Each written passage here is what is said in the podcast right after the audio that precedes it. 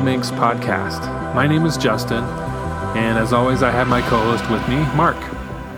Hey guys, how's it going?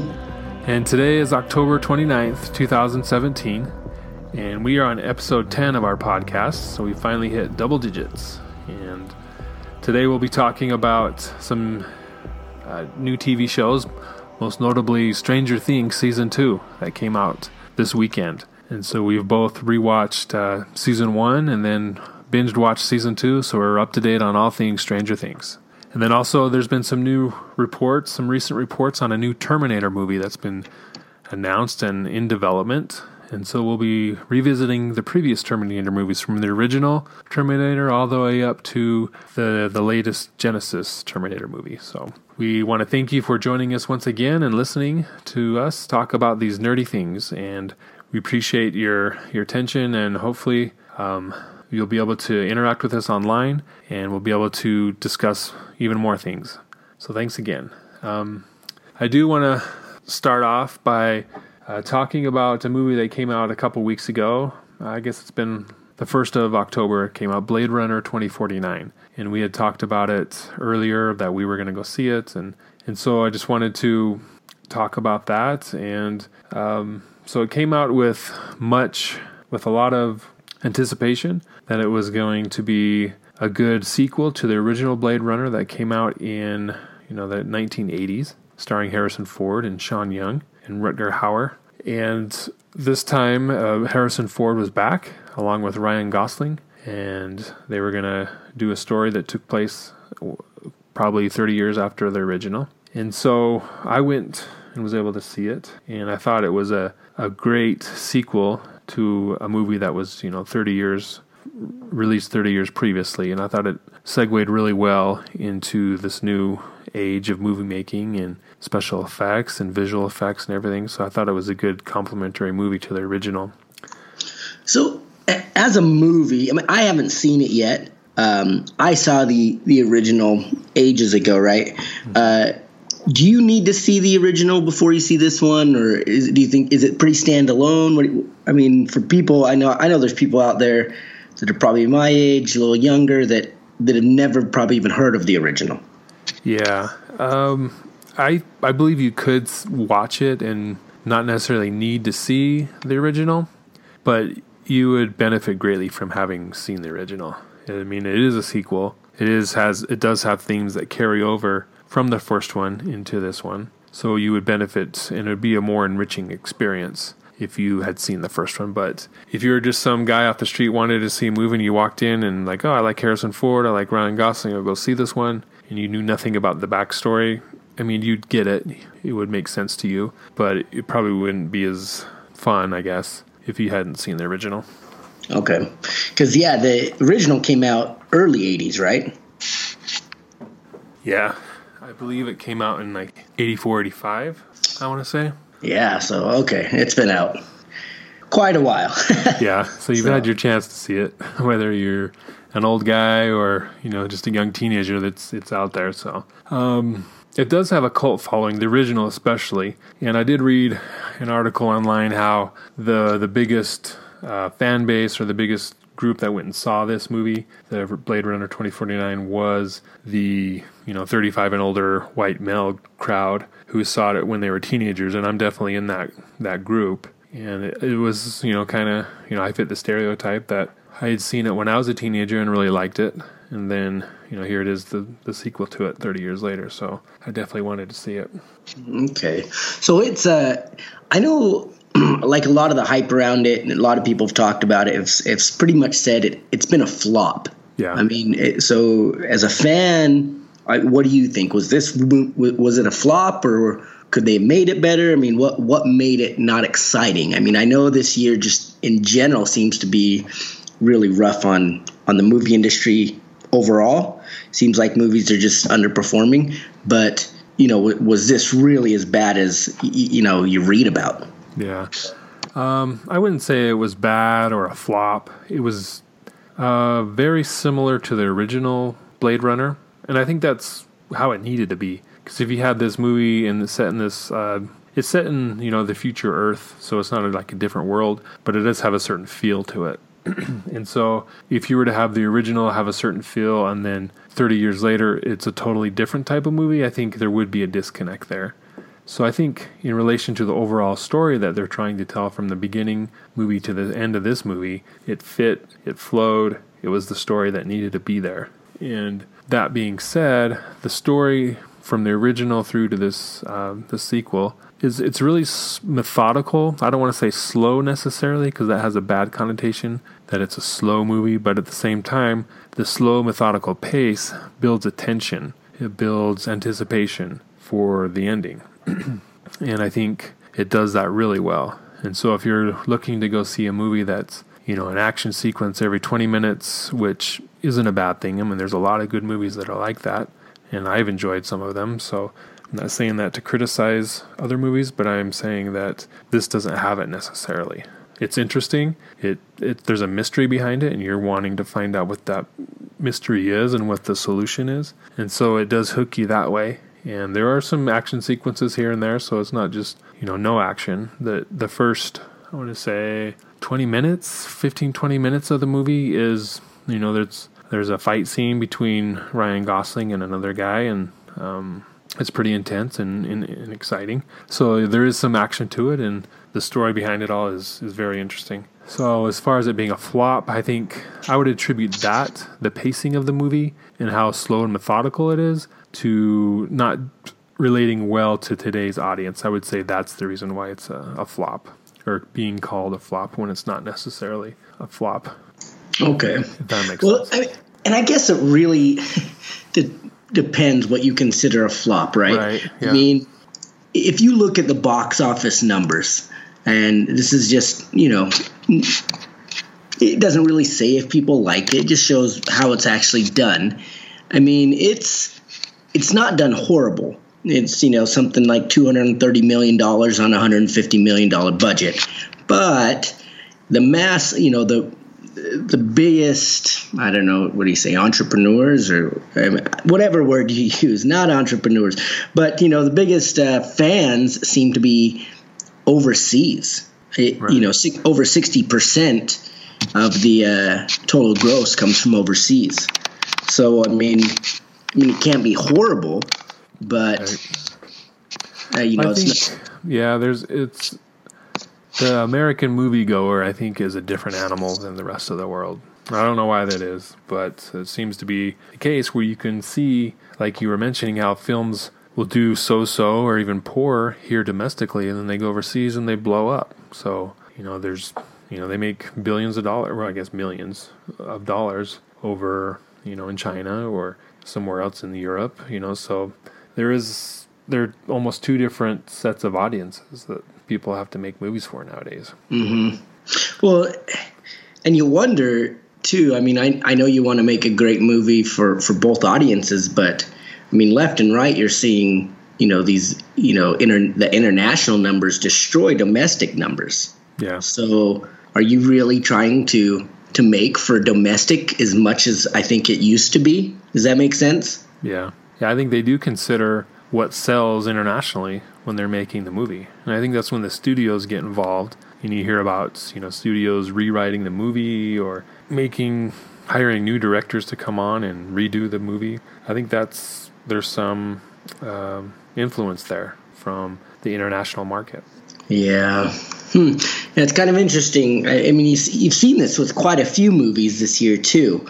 Uh, I mean, I think probably one of the bigger, most notables is the the new Pirates of the Caribbean. It just did not do well in the United States, but it did amazing overseas. And you see it in um, uh, what is that dumb show? Give me a second. I'm thinking of it. Um, the Great Wall. Is yeah. it uh, you know the Chi- the Chinese Chinese Wall? You know the Great Wall of China. Yeah. That did horrible in the United States, but it did amazing in China. Yeah. Right? It just went off the wall in China. So you know, but then you hear about it. It's a flop. It's a flop. It's a flop. And uh, but is it really? You know, like I, I I've always wondered. You know what? Is really the total number what makes a flop because you see all these Oscars and Emmys go to movies you've never heard of and do horrible, but yeah, you know, so it, you know, it makes me wonder what the definition of a flop is when I look at this. And I mean, I want to see the show. I'm, I'm going to see the show, and I know there's a lot of people that have seen it, the uh, you know the new Blade Runner, but it's just kind of uh, I feel like you know these headlines you read of it's a flop and it didn't do good, it's struggling. It just seems it, it's really an incomplete picture of, of what the movie could be, you know, or what it is. Yeah. I think uh, this is one of those movies that the critics liked, but the general public didn't like. And um, I think the biggest, when you hear something, you know, it's a flop, it's a bust, it's terrible, a lot of that noise comes from the fan sites, right? The Nerdist, the comic book, you know, websites that they they're not necessarily news organization, they're not critics, they're just fans writing their blogs which I don't discount because that's kind of what we are. But at the same time, they they tend to skew the perception of movies before they even come out, or even in the first couple of weeks, because they're so everybody follows them on Facebook or Twitter or whatever, and so they have a pretty loud voice and a big stage to say what their opinions are. And I think it's good to have a fan opinion. I think it's important to be able to you know have fans say hey this was awesome or hey this wasn't awesome or whatever the case may be. But i think they're giving too much they're given too much say or too much uh, of a an, uh, a stand to be able to voice their opinion. Because not all fans ag- agree that way. I mean some of my favorite movies are movies that these fan sites hate and despise like you know the star wars prequels are some of my favorite movies. But yet what fan site is going to say the prequels were awesome so you know, it just I think they have too loud of a voice, and it's that's the case in this with this movie Blade Runner 2049. Yeah, well, and, two, you kind of see. I've noticed too, like you, you, you kind of see something like this going on with these older movies that are getting like revamped, redone, you know, renewed type thing where where the generation that loved it is now older, mm-hmm. right? They they're not necessarily going to see this anymore, you know and uh, you know not, they're not going to the movies you know like every weekend and you know kind of like you know what they're expecting yeah. so something like that you know you can see I, I, mean i can look at it and see yeah i can see how the fan base has aged out of the movie going so that would suffer yeah but um but you know i don't know it's just so weird because you know it seems like movie you know you see these movies and they have to stick with, with what they know works because they want to make you know hundreds of millions of dollars now, and that's what it's about. It's not about a great product; it's about how much money the product makes. Yep. And uh, I don't know. So, I mean, I don't really know I was going with that, but it just seems that uh, you know that's why you know I, I, can see why it could that look like it could struggle because all the fans are are aging themselves out. You know. Yeah. Yeah, I definitely don't see as many movies as I did 10 years ago. I mean, if there was a movie that I was semi interested in, yeah, I'll go see it. Nowadays, it's like um, I got my my uh, my Justice League movie coming out, my DC comic movie coming. out. I'm gonna go see that, but I'm not necessarily gonna go see um, an action movie that kind of looks cool. I mean, I I've seen all the Fast and Furious movies, but I almost didn't go see this last one just because I'm not that interested anymore in those type of movies. So I'm gonna stick to what I know and what I really like, and then if I'm semi interested, I'll I'll buy it on iTunes and watch it in my house. You know, so I think the way movies are consumed definitely has an effect as well. Yeah, but kind of veered off a little bit. But uh, so anyway, Blade Runner twenty forty nine. Twenty forty nine. Um, sounds like it's good. There's a lot of good good things going for it. Yeah, I am going to see it. I would suggest seeing it. I mean, Justin, you saw it. You're a fan. I mean, yeah. what would you give it grade wise? This is an A plus movie. This was an F minus. Never see it. What do you think? Yeah. Um, as a sequel to Blade Runner, I would give it an A. As a standalone, hey, I've never seen anything like you know Blade Runner. I don't know what's going on. I would give it a B plus. So probably an A minus overall. I do want to uh, talk a little bit. There has been a couple articles that I found on it. One of them is from Wired.com by uh, who's the author on this one? I can't find it here. I'll find it. But um, the title is Are Audien- Audiences Too Lazy to Appreciate Blade Runner 2049? And obviously, that headline, that title is uh, meant to catch your attention and you know have a reaction so you read it. But I think there's some truth to that. And let's see. Um, well, I think too that that, and I've said this multiple times, you know, just in personal conversations and in other conversations, that I think that that's hundred percent true. I think people, you know, are have become lazy to reading a story or to wanting to build a story right they want the big action now they want to see results now they don't want you know these long drawn out series it seems like you know and that's why you see number one do so well number two do horrible number three do well again. Because number two is always your building you know your building experience.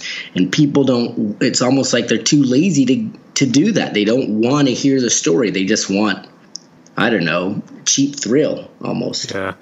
And the author of this article who i can't find their name it's not obvious in the article so i apologize for that but um, the the author says that you know it's a two hour in the in the article she quotes someone saying it's two hours and forty five minutes, um, so it's a longer movie, and a lot of today's he the author quotes uh, Matthew Kressel.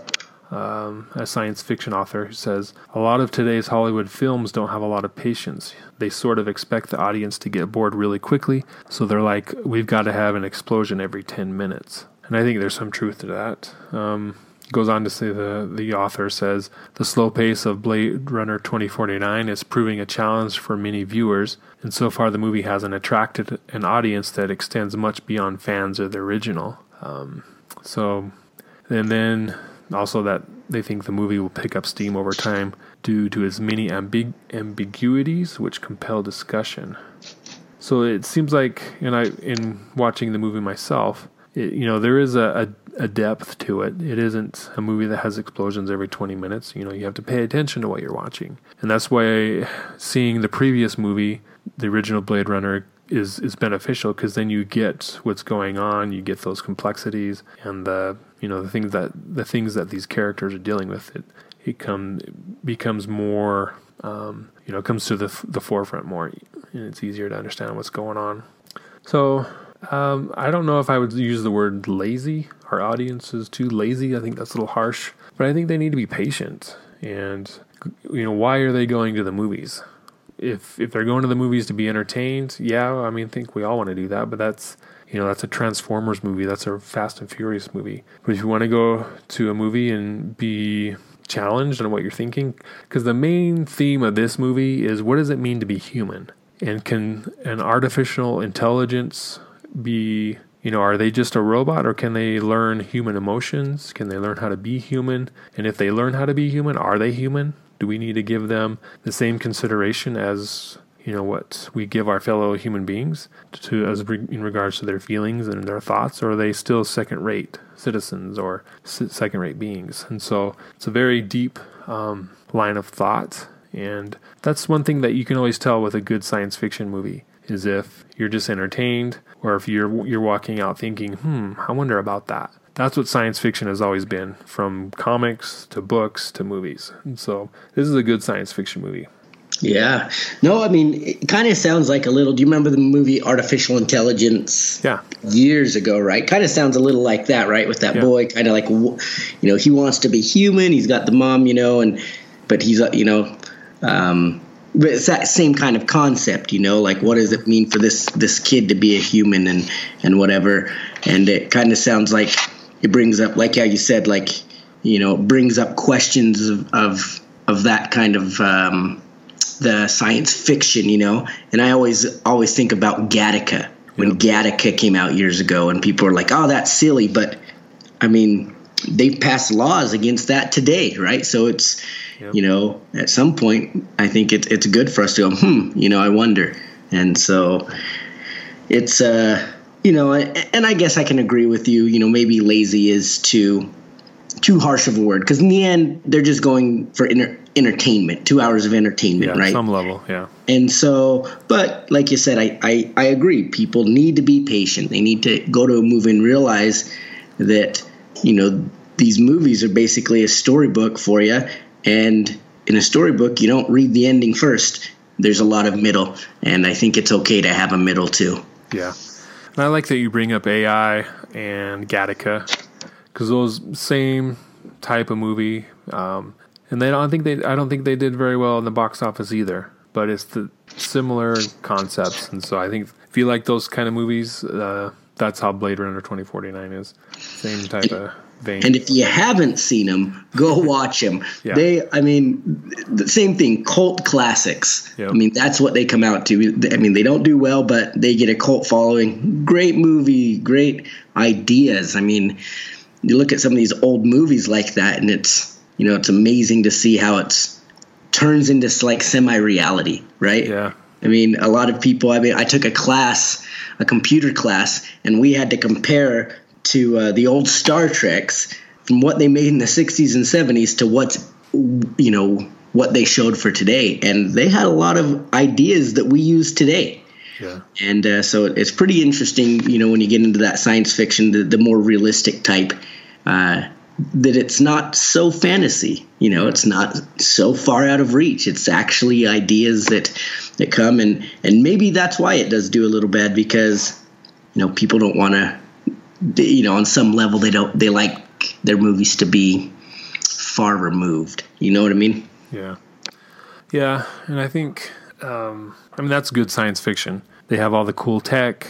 They got some cool physics going on and all that stuff, but at the the core of the story is usually you know what it means to be human or how humans react to this situation or that situation. You know that's the core of the story but there's all the this cool technology around surrounding all of that. So definitely that's good science fiction.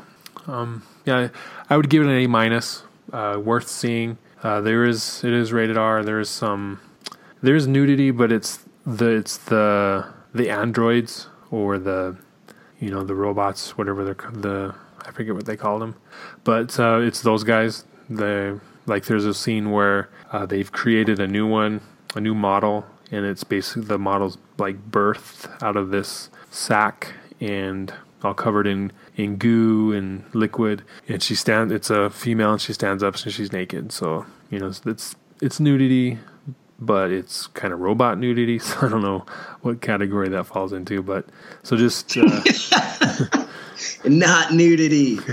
Not, tell, tell, your bishop that. Yeah.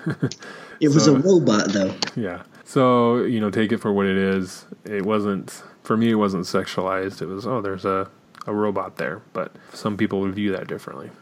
Um, yeah. So uh, good movie. I liked it. I'd I'd see it again definitely. So uh, I think I thought the performances by Ryan Gosling, um, Jared Leto, his his character was really intriguing and different, and so he did a great job with that. Uh, Harrison Ford was great as always, and you know, so the performances, the directing, all that was spot on. Definitely helped enhance the movie. All right, so moving on. There's been a, a, couple trailers that have come out in the past couple weeks, most notably the Black Panther trailer from Marvel. Uh, that movie's due to be released early next year. And did you get a chance to watch that trailer, Mark? Yeah, I watched it. Uh, it looked interesting, yeah. right? I mean, it's kind of like you know he's a hero, and then his it uh, looks like someone's like a, invading or attacking him, right? Yeah. If I remember right. So uh, yeah, it looks good. I, I'm excited. I, I like to watch shows about when I when I don't know the outcome. Yeah. You know, I don't know the storyline. Yeah. And so uh, I'm excited for it. It looks good, and I, I thought that uh, um, Black Panther was uh, a, a, great addition to the the whole Marvel universe, and um, brings a new aspect to you know getting out of the norm, right? Kind of moving past the main characters. Now we're going to move to some of the the other characters that aren't so well known, uh, at least by most people, right? So I, uh, I am excited. I it, you get worried that I mean, and, and I'm still a little worried, but you get worried that you know it's just the same stuff over and over again. But I think Black Panther is such a different type of character, right? Um, he's he's not like this rich billionaire, which you see in you know multiple universes.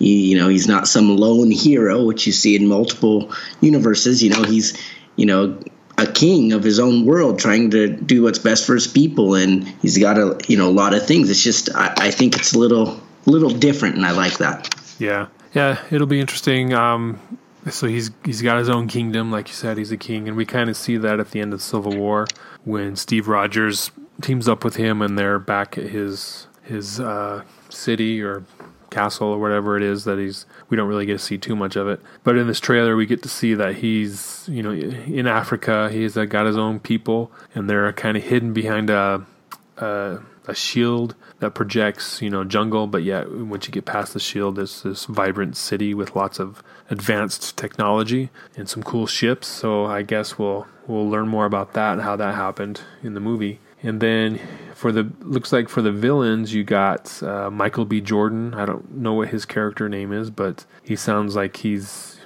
uh, he wants to take over the Black Panther's kingdom and he wants to get one of the suits that he has. And I think he, in the movie, we do see him wear one of the suits, or in the trailer, I guess we get to see him wear one of the suits. And um, the the character from was it Civil War with the vibranium, the guy that had the vibranium that plays uh, Gollum and Snoke. Oh, Andy Serkis. Yeah, Andy Serkis. Yeah. He's in that. He's back and he's helping Michael B. Jordan's character probably overthrow the Black Panther. So, so does he play that same character? Kind of that uh, he was like a smuggler of goods, right? Yeah. Is kind of what he was? Yeah, he's got that same look. So I'm assuming it's he's still in that role. And Martin Freeman's back in it Martin as well, yeah. right? And uh, he's the agent. And um, Forest Whitaker's in it. Oh, really? I didn't see him, but okay. Yeah, cool. He, he, I know he's in it, uh, I remember reading about it. I just I don't know what what his role is in it, but I I'm a big fan of Forest Whitaker since you know Fast Times at Ridgemont High. You know, yeah, yeah, he's had a great career, so it's good to see him in you know in Star Wars and now this. I think he's resurrecting his career, so that's great. I mean, he won an Oscar, so I guess he's not resurrecting anything, but he's able to to broaden his audience, perhaps. I guess. Yeah, just doing different stuff, right? Yeah. I mean, stuff he's and hasn't normally done. Yeah, so that's cool. Yeah, but it looks really good. Um, I think we will see some some similar plot lines that we've seen in previous Marvel movies. Um, but I, you kind of expect that if they they're able to pull it off in a slightly different way, I can appreciate that. I, I'll go with that. Yeah, no, I'm. It'll be good. I, am hoping they they change the recipe yeah. a little bit. You know what I mean? Like it's different recipe. Yeah, and so uh, th- that's the thing. I mean, because y- you know what it is, right? It's it's a superhero movie, and you can only write that so many ways. But you know, y- you you can change it up. You know, you don't have to be the same goofy, you know, with the same jokes, the same type of whatever's in it. And with this kind of character, you can change up, you know, and have a different recipe in it. And I, I think that's good. And, you know, I, I like that you're seeing a completely different cast all around, right? You're not seeing the same agents. You're not seeing, you know, um, uh, who is it? Uh, not Morgan Freeman, but uh, you know, the guy with the patch over his eye. Dang it! oh yeah, Samuel Jackson. Samuel Jackson, right? He's not in it. You know, you're just not getting the same cast. So let's, you know, let's change it up now. I think that'd be great for the the moving forward into the because we're moving the third phase now, right? Yeah. Of the of the universe. So I think that's a good transition. Yeah, yeah, definitely. And speaking of same old, same old, uh, Thor three comes out this week, and it does does look to be a little different, but at the same time, it's still Thor, right? Um, still, still Thor. I mean, ever since ever since that iconic punch, right, from when Hulk punched Thor, and they were sitting next to each other in the Avengers, and him and Thor have had like the same type of relationship over and over and over. Yeah. And so. So we get another movie of that. Uh, early reviews are coming in. Uh, they're pretty positive. I posted it on our website as well as our Facebook page. That I think the reviews are 98. The Rotten Tomatoes has them at 98%, which is ludicrous if you ask me.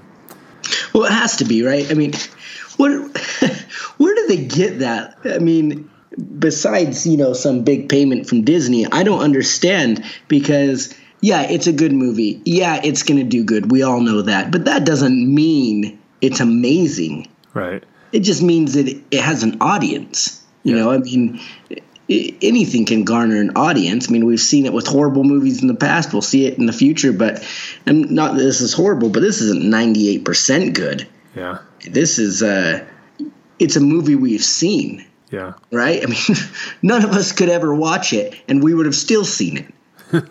you know, I mean, but I, will go see it. I mean, I'm interested in it just because I, I, I, like it, and um, you know, but that to get 98%, I mean, isn't is insane. And I'm I'm sure Justice League will have like 15%. Yeah.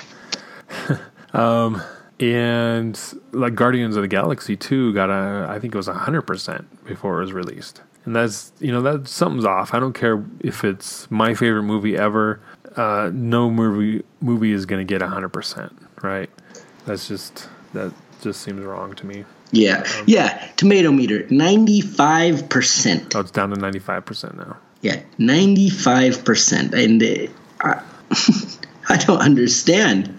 Yeah, and I was I was looking at something or the the director of the movie, he was commenting on that earlier. Oh, reviews are coming in, it's looking good, except for that one reviewer who doesn't like my movies. And it was I read the, that review and it it was it was complimentary in some ways, but the same way is kind of like what we're saying, where oh, it's just the same thing, lots of jokes, no consequence to the you know overall arcing story of Marvel Avengers and the universe. It's just it's there. Go watch it and you know big whoop type thing.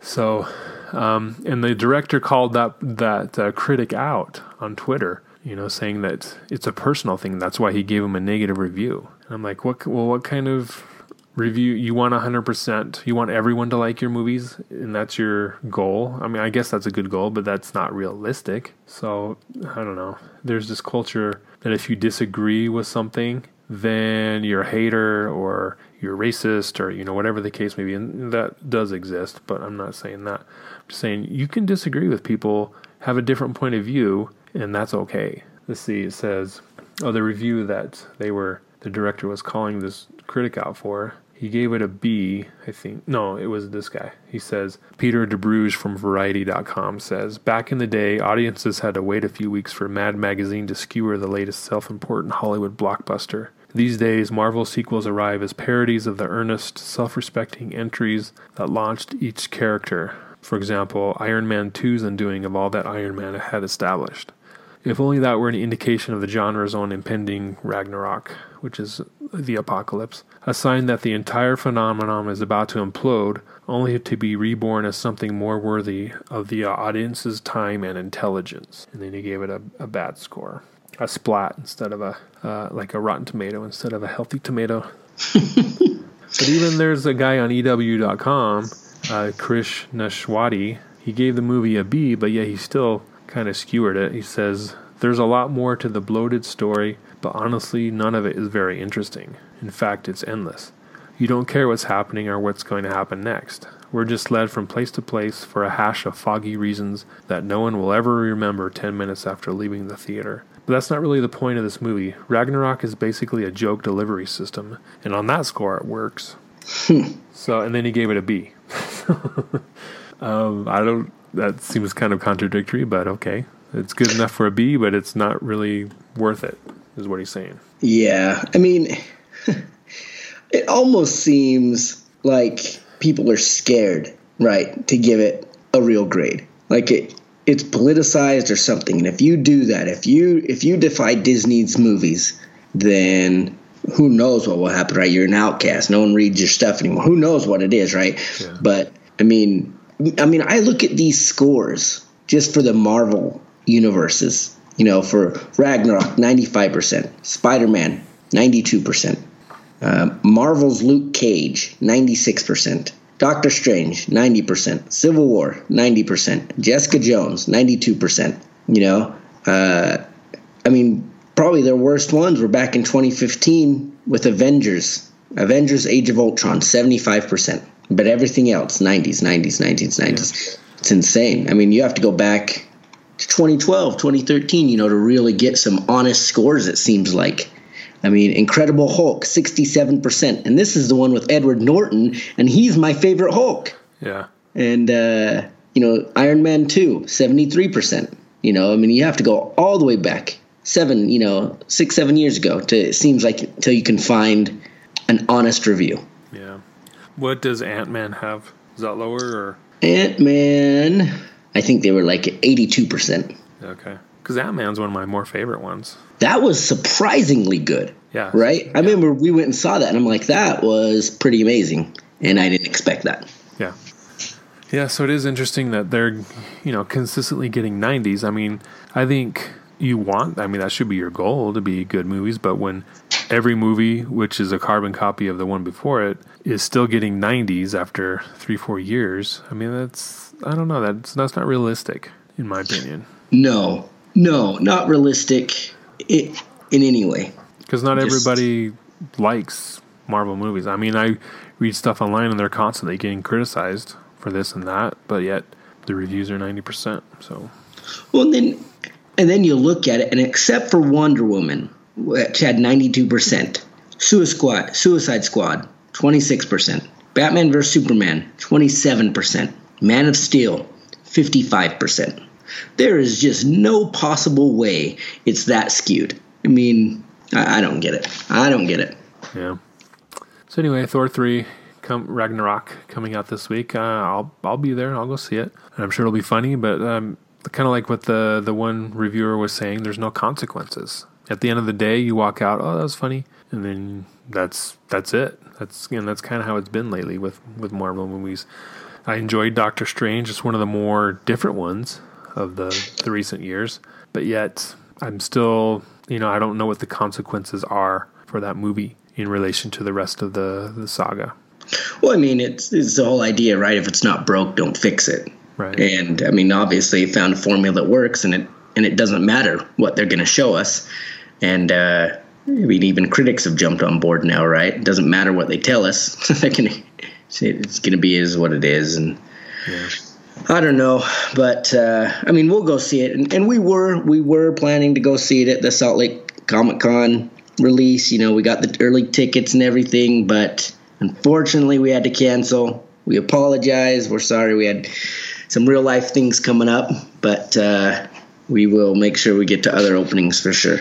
Yeah, so we'll we'll be there. We'll see it, and then we'll give our after we've seen it review. So maybe we'll be like, yeah, this was the best movie ever in the history of the world, and every you know does deserve a 98% or a 95%. Who knows? Um, but it is curious how certain uh, reviewers are selected to to see this movie, but yet to kind of prime the rest of the critics and you know get the the buzz out there. You know, it's I mean that's just good business sense, I guess. But um, if you're handpicking the critics that you know will give you a good review, I think that's a little dishonest. Well, it's funny you say that, and I say this. This is a little off topic too, and because uh, that's exactly what Salt Lake City Comic Con does. Right? We were looking to become, you know, get media passes and go in, uh, you know, for our, uh, you know, for random angst and everything, and they required, you know, all these different things, so many followers, etc. But one of the stipulations was you cannot be negative to Salt Lake City Comic Con. You can't have an episode or anything that's negative to to what Salt Lake City Comic Con does. And I thought the same thing. Like, how silly is that? Yeah. Because you know, obviously, you don't want someone that's just going to tear you down, but I think you want someone that's going to be honest. Right. Yeah, and I think that's what it is. At the end of the day, so it gets a, a 95%. As long as every review is honest and that's the true opinion that they have, okay, I can I can handle that. But how much of it is corporate, you know, pandering and kissing kissing butt? You know, how much is of, of it is that? We well, I guess we'll never know. So, all right, uh, moving on to book releases. We've talked about this previously, but uh, Oathbringer, the third novel in. Uh, Brandon Sanderson's Stormlight Archive will be coming out in just a couple weeks, and we will be there for the release party. Not the VIP. Not the We're VIP. not going to pay 150. Was it 100 bucks, 150 bucks, whatever it, was. 150. I might pay 100 if I had it, but I'm not going to pay 150 for one night. Right, and it. it was, well, I don't even know what's like. What he's doing a little reading. Yeah. And and generally he's done that for everybody. I know. Right. He's done it for everybody. Everyone can listen. But this time it's only if you pay. And it's been kind of surprising to me because I've never felt that Brandon Sanderson of all the authors and everything has has never made me feel like I have to, you know, like a pay to win fan. Yeah, he he never seems like he's in it for the money. Yeah, and for those that you don't know what pay to win is, look it up. It's a it's a gaming term, and it basically means you have to pay money to win the game. And uh, and I understand, you know, authors want. I mean, they should. They deserve to make to make money and things like that. But as a consumer, I mean, it feels you know if I feel like I have to pay every you know for everything and anything all the time, then that you know that kind of drags down your fan base. I feel like, and so this has kind of made me kind of question a little bit, like what's what's the motivation behind this? You know, if you were to come out and say, oh, we're going to donate all the, donate all this money to some foundation. Oh, okay, but he hasn't said anything like that. So for me, I'm just like, is, is he really turning into a pay to win author? Well, he so doesn't need to. Is the thing. That's the surprising part. I mean, he's he's very successful, and he's done these parties for what eight years or so. Yeah, since since he finished Robert Jordan's books. Yeah, when he started writing that, and didn't have to pay to go to those parties, and he's doing the same thing with this one. I think you're guaranteed some swag if you pay the $150 as opposed to you'd go to the party and hopefully you'd win something. But the thing is, you can buy the swag through the, the bookstore without having to pay the $150. Well, it makes me wonder too. Where's this motivation coming from? Is this like a BYU thing? Like BYU's help, like pushing him into that? Like, hey, you know, we need to do this for whatever reason, yeah. or is this like, you know, maybe some other people, a third party, like you know, was it the 15th shard 16th shard group or whatever they are they have they been saying stuff or is this is this brandon sanderson saying hey you know i i want to make some more money i don't know i haven't heard and it's just kind of uh as a fan blowing me away a little. I'm like look there's no way i'm going to pay that much money for uh one night? yeah for one night to go hear him read. Like that that it's insane. And it's not even like well, top notch stuff. Yeah. The thing is, well, if we don't pay and we just go, we're still going to hear him read. It's just we won't be on the front row. oh, yeah, yeah, that's and true. And I think the VIP thing is you get the guaranteed entrance, you get the swag, you get like an hour or so, just the VIPs and Brandon talking, and then then the rest of the group can come in later. But um, and you don't even get a copy of the book. You still have to buy the well, book. Yeah, so this is what it says. Oh, Team Dragonsteel. whatever, will make an appearance, well, whoever they are. That's right? Brandon's publishing group. That's like oh. his company, basically. Okay. Uh, you get a light snack and beverage service, which I'm sure is like a Sprite and, uh, you know, yeah, some peanuts you get an exclusive release party T-shirt, which you'll be able to buy on his website in a month. Oh, you can buy it now. For a hundred bucks? No, uh, they're like twenty-five. You get a Dalinar cinch bag. For those of you know, Dalinar is a character in the book, and I've always. I've always wanted a cinch bag. Like I've always wanted one. I think when I first read the book, I was like, I want a cinch bag. Like, well, is that for real? A freaking cinch bag? Well, the first party, the first Stormlight Archive, I think it was the Way of Kings. We all got one. I think they were yeah. handing them out free. yeah, right. It was just here you go, here you go. I mean, you just spent a week outside and yada yada. Thanks for coming. Yeah, but you can buy those on the bookstore website right now. you can get a bond. You get a Bondsmith mug. Yeah, I don't know what that is. It's just Me a branded mug, I guess. Uh, you get a raffle for premium prizes. And last year they did have those cool couple prizes. Remember where, uh, like it was like a signed poster or whatever, yeah. uh, cardboard poster or something of his yeah. thing. Like I they had a couple. Yeah, they had a couple cool things, but really I could just take the what it amounted to is I could have taken the book cover to some publishing company, have them printed on cardboard, and have them sign it. Yeah. I mean, that's what it was. Well, even then, it's you it's the same raffle that we're all going to be in, isn't it? I mean, it it doesn't say. Oh. I mean, are they having their own VIP raffle, or is it everyone's raffle, or what is it? It so this is all it says. Um, release party. Here are the details. Further down, blah blah blah. So it has the VIP, Utah Valley. Hold on. Um, character photo ops, trivia, games, tables, some charity art gallery, yada yada. Yeah, it says raffle and prizes for everybody, so it's probably just a VIP specific one.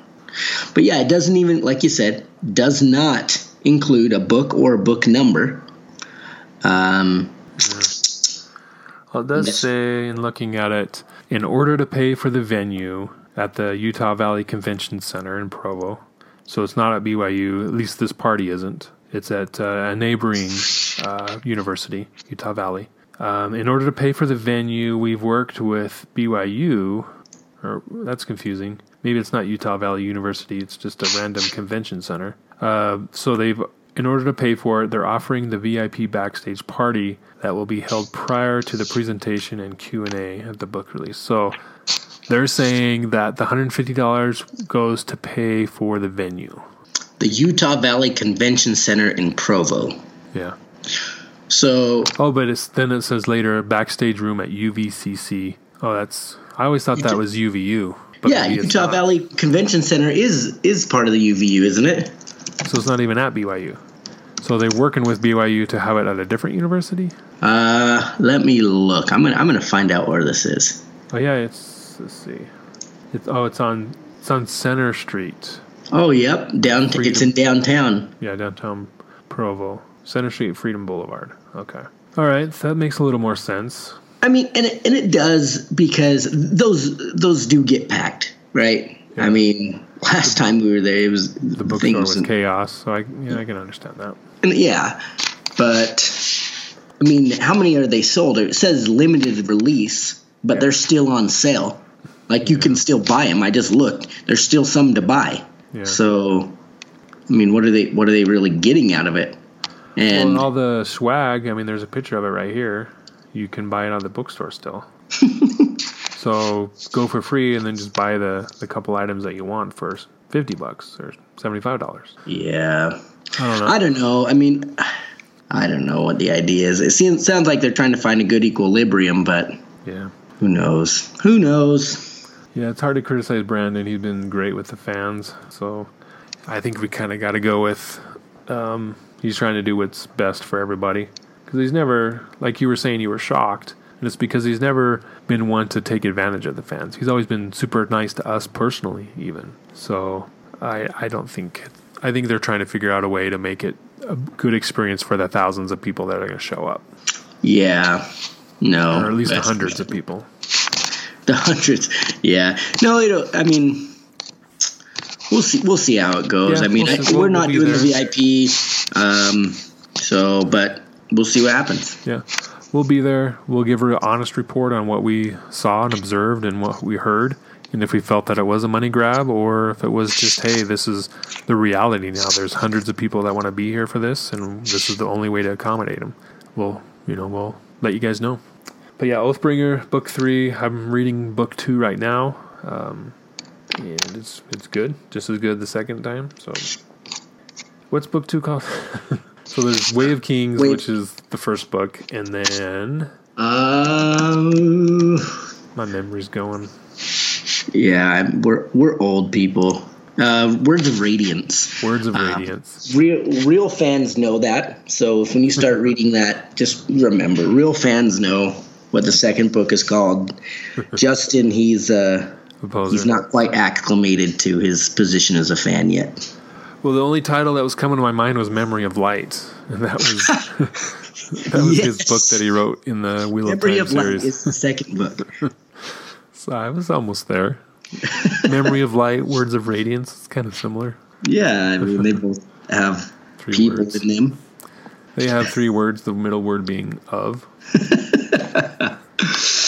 No, it, it's gonna be a good book, though. I mean, I know we've kind of bagged on a couple things. It's gonna be a good book. the The series is great. I don't know how he's gonna make this series ten books, but I'm excited to read about how because the ending of the last book was freaking amazing. The middle of the last book was freaking amazing. The beginning of the last book was okay, but it was good. So just pick it up and read it Yeah. go to the party, listen to our podcast. It's going to be awesome. It, that's all I can say about it. Yeah, we'll try and do a live show for our five listeners out there. Yes. But we'll try and do a live show or at least live interviews, and then we'll obviously post it on SoundCloud and iTunes. Um, yeah, so moving on, TV shows to our TV shows segment. So the big news this week has been Stranger Things 2, that television show um, from Netflix. I guess it's a Netflix series officially instead of a TV show. But um, that's been the buzz for the past couple months now. Stranger Things 2 coming out in the end of October. one, it's been the buzz all weekend, right? Oh, yeah. It came out Friday. I mean, it came out Friday 1 a.m. here. It came out Thursday 11 p.m. on the East Coast, right? Just depends where you were, but it's everywhere. Everyone's talking about on Facebook. I mean, I have friends that have you know no inkling of wanting to be a nerd, and they are talking about this show. Uh, it's everywhere. So if you haven't heard about it, um, I don't know what to tell you, but uh, Come out of watch your hole. Come out of Yeah. the basement. get, get out of your hole and then go back in and watch this movie. Yeah. But uh, or watch this show. But it's amazing. I, all the anticipation, all the hype was spot on. Yeah. It really was. Yeah. I mean, I know we, we don't like to spoil. We've kind of talked about we don't want to spoil. So I don't know if we want to talk about it now or we just, you know, let people be like, oh, okay, or do you do we want to wait a week? We want to spoil. Okay. So I think we'll probably do this every once in a while, but uh, you're being warned now. Stranger Things 2 spoilers will be coming out of our mouths in the next couple seconds. So uh, pause it, go watch Stranger Things 2, come back, listen to the rest of us. Let us know if you agree, if we are good in our in our uh, review and a critics critique of of the sh- of the series, and let's have a discussion about it. Uh, we did watch uh, season one in preparation. We both watched it, and I think that helped out a lot because there were a couple of things when I was watching the first season that like, hmm, I wonder if they're going to address that in the next season, and they did. You know, or they didn't, but it definitely prepared me. You know, I watched it a year ago when season one first came out, and it was good to get back and watch it and get reminded of you know what went on exactly and where everybody was you know ending up at the end of the of season one. So it was good. Um, I think we'll just start with you know how it's how we uh, started up with the characters again, where they were at, and go from there. So we start off with uh, the boys back in in Hawkins, Indiana. Hawkins, Indiana, and they, you know, Mike, Lucas, Dustin, and Will are you know back together again. It's been a year later, and they're going to school. They're getting ready for Halloween. You know, they're they're on they're on their game. They're having a good time. Will is still suffering from the, the, the trauma that he had being kidnapped by a um they call it a demigorgon gorgon from Dungeons and Dragons, and so he's still suffering from being stalked and kidnapped by that monster in an unknown dimension they call the Upside Down. But he's you know he's coming back. He he's hanging out with his friends. His parents or his mother, I guess, is pretty overprotective. His brother is as well, with reason, and so he's you know dealing with that. Everyone at school knows that he was reported dead, they had a funeral for him. But then he showed up a couple days later after that, alive and well. So everybody calls him Zombie Boy. So he's dealing with the teasing, with the trauma, uh, with his overprotective mother, and it's taking a toll on him. But he's he's dealing with the best way he can. His friends are there for him, and that's something I appreciated seeing that you know the the core group is there. They're together. They're still friends. You know they are they're looking out for each other. Uh, the only one missing is Eleven, the mysterious girl from season one with the the powers. And I had forgotten until I did the rewatch that she, at the end of the the last episode in season one, that she was missing. I, I think they implied that she had died, but I I didn't believe that. But she wasn't there anymore. So it was she was still gone. They were kind of hinting that she was still around, but yet uh, we didn't really see that till later on in the season. Well, and it kind of hinted right at the end when he was leaving those those Yeah. Eggos, Yeah. and uh, and so I think most people kind of guessed, oh, she's alive, you know, and and uh, and she's there. I I think the one thing for me that I always wanted answered is how he knew she was there. Yeah. She was still alive, and it still didn't answer that, right? Didn't even answer that in the new one, and it Well, kind of did. It talked about it. How, did it. Well, in the sense that she was roaming around the woods. I think was that season or episode two or three. It was early on. Yeah, it shows her roaming the woods, but how did he know to start putting their food there in the first place? Right. Well. Right. That, yeah. That that's what is always like. I'm like, huh? You know what? He just started putting food in some log.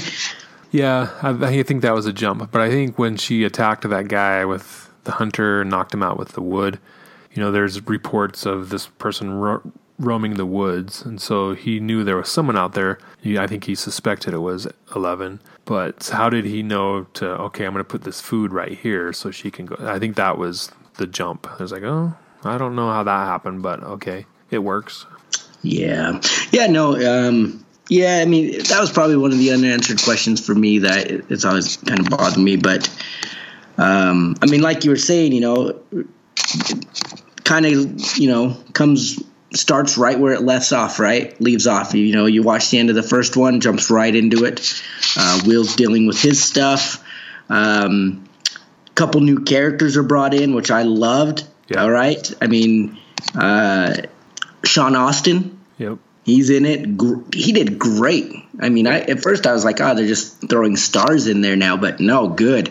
Uh, Max. Yeah, uh, awesome. Mad Max, right? I think it's uh, Sadie Sink is the is the girl's name, yeah. uh, the actress's name. She did great, right? I mean, yeah. I I liked it. Uh, and then her brother Billy, he's uh, I guess he's the new bully, right? The other bullies were kind of taken out by Eleven, yeah. the kid bullies, but now it's uh, an older bully, Billy. So it's uh, uh yeah. One thing good. I liked about the the characters they added, as, you know, with Sean Astin and um, and those guys, is they uh, and a lot of the like Winona Ryder, those characters. I mean, those are '80s, early '90s icons, right? And what be- better way to uh, have a show in the 80s than to have the, the actors that we grew up watching in the 80s and early 90s. You know, have them be stars in the in the show. I thought that was a great move by the the directors and producers, creators of the show. Uh, so yeah, um, Sean Astin, the the two new kids, and there was there was someone else who was oh yeah, Paul Reiser. He was the doctor at the the facility there.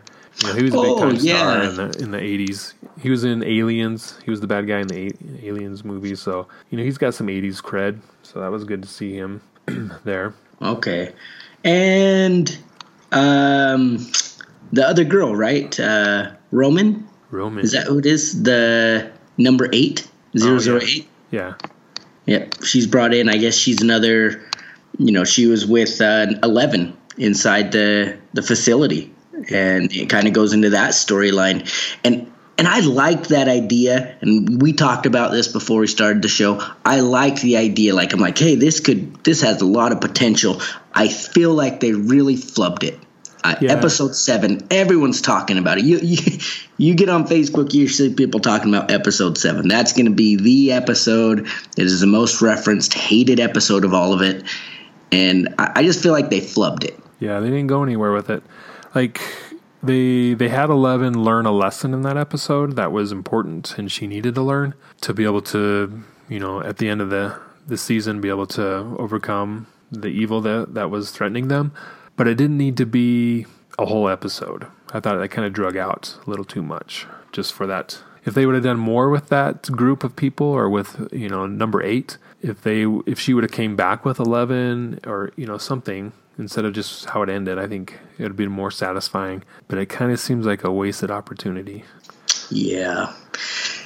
Yeah, no, it did. And I just, I don't know. It almost seems like it could have been just something added in as the story went, right? Yeah. Because she wasn't really doing anything anyway. And, and then all of a sudden they just cram it into one episode and it's like she travels to Chicago and back and, and almost kills a guy, et cetera, et cetera, in one night. Yeah. And then she goes back home, you know, and it's just it was really ru- it seemed like really Russian force. It's like they wanted to do something with it, but when they got there, they realized it's going to take too much time. Let's just cut it and and throw this together. Yeah. Yeah. So anyway, uh, back to the first episode. It's even called Mad Max, and we get to see uh, the the kids, the boys playing at the local arcade and they find out that someone's favorite games and that person's name is Mad Max. And so they kind of try and figure out who this person is, this Max person is, and they see that there's this new girl shows up in their class the next day and um, her name is Max, Maxine. And so they're like, oh, that's Mad Max. And so they kind of stalk her and watch her and see what she's like. And she picks up on it. And it's, it's kind of a, a fun dynamic between this new person, this new character, and the old group and how they react to her. That was pretty entertaining to watch that. um, in the play out in the first episode. And so they're you know they're trying to befriend her. She's a little standoffish. She's from California, so she you know she has to move to Hicktown, Indiana, and so she's not too pleased about that. And but yet she is able to start to build a bond with the boys in in that first episode. And they invite her to go trick or treating with them. Um, so they you know they try to befriend her at least. And then we get to see her brother, who is.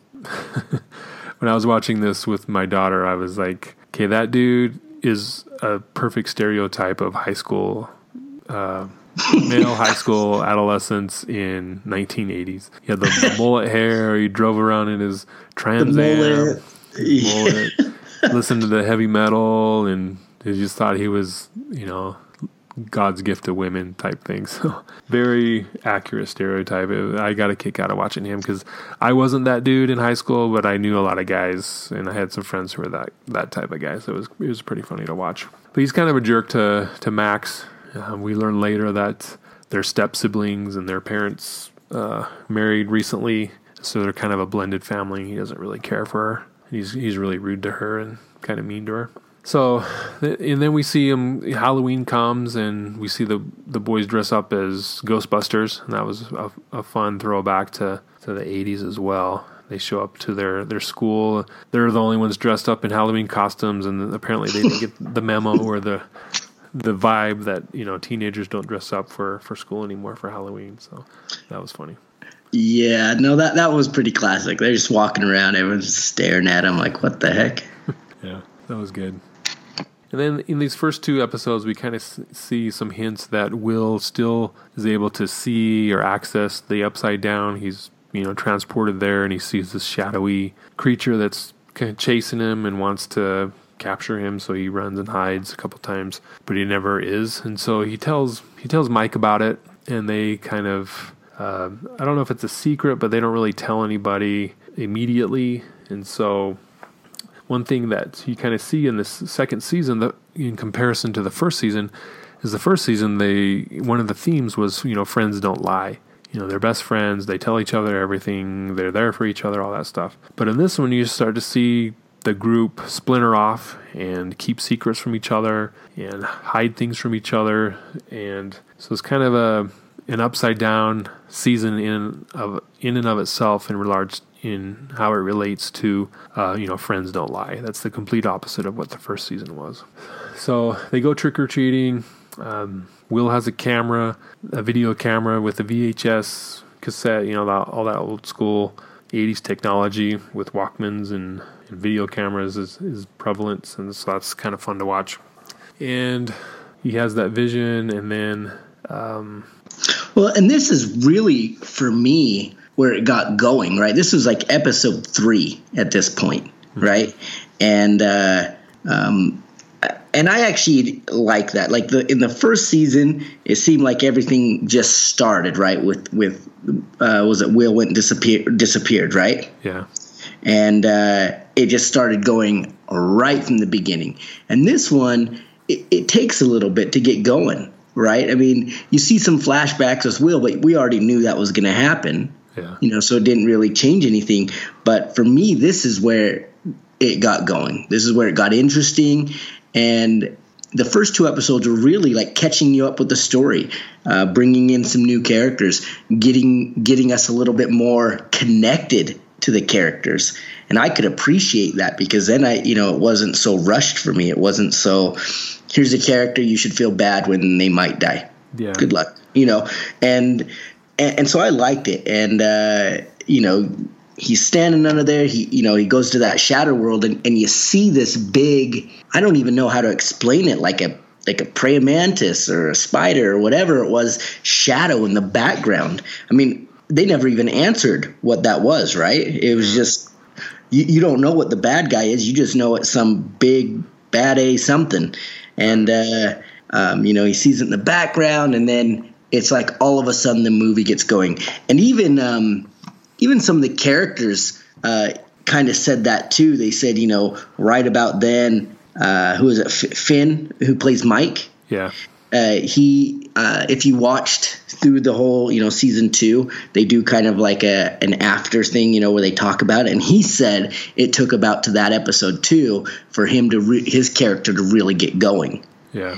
and uh, you know so really that's the moment where the show just kicks into gear and it gets you know just like the last one. You you know something's always happening. It's amazing. You're scared you, you know whatever it is. It, it's just a you know that's where it gets going. And um, you know we get to see will um, kind of fight his demons right? Yeah. you know try to figure it out and kind of scared to tell people like uh, you know not everybody knows it's not common knowledge kind of like what justin was saying that they're keeping more secrets from each other. I mean i blame i blame max. Girls do, do this to guys every time right? Uh, everyone will tell you that. But you know they start lying to each other so not everybody knows. And uh, you know you, you start to see him try to to do it by himself and he just can't Yeah. and uh, you know, so it just kind of goes from there, and um, you know, we we we get to see. Oh, there's just so much story. It's hard to know what to talk about. You know, it's like like jumping everywhere. Yeah. Well, the next thing that comes up is we see the it's the episode called the Pollywog, and that's when you get the the slug like thing that uh, Dustin finds in his trash can, and he takes it on as a pet because it's this cute little frog like thing that he adores. So he starts feeding it Three Musketeers, and I do want to say that uh, the the product placement of the Three Musketeers, the the Head and Shoulders shampoo, you know, all that stuff with the labels, spot on from the '80s. So it's not a. you get the sense that the show was filmed in the '80s, not necessarily. Oh, we're going to remind you of the '80s in our show. It's like legit '80s stuff. So that was that was fun to see. You know, just the products in the background. That's the cars and the houses and the technology. Everything was pretty legit. But so uh, Dustin gets this new pet. Everyone he shows it to the group, and they don't agree with him keeping it because they're like, it's, it's from the upside down. You know, monsters are from the upside down. We need to get rid of it. We need to kill it. But he, Well, and it was the same thing that Will threw up. Right, the end of season one. It's it's whatever that is. That's what that's what he kept. yeah. So you know, it's you know, it bodes. Uh, it doesn't bode well for them if they keep it, but he does. So um, he he lies to his friends about that. You know, they it gets it kind of grows arms and legs as as the show goes on and starts to grow and become a little more uh, menacing.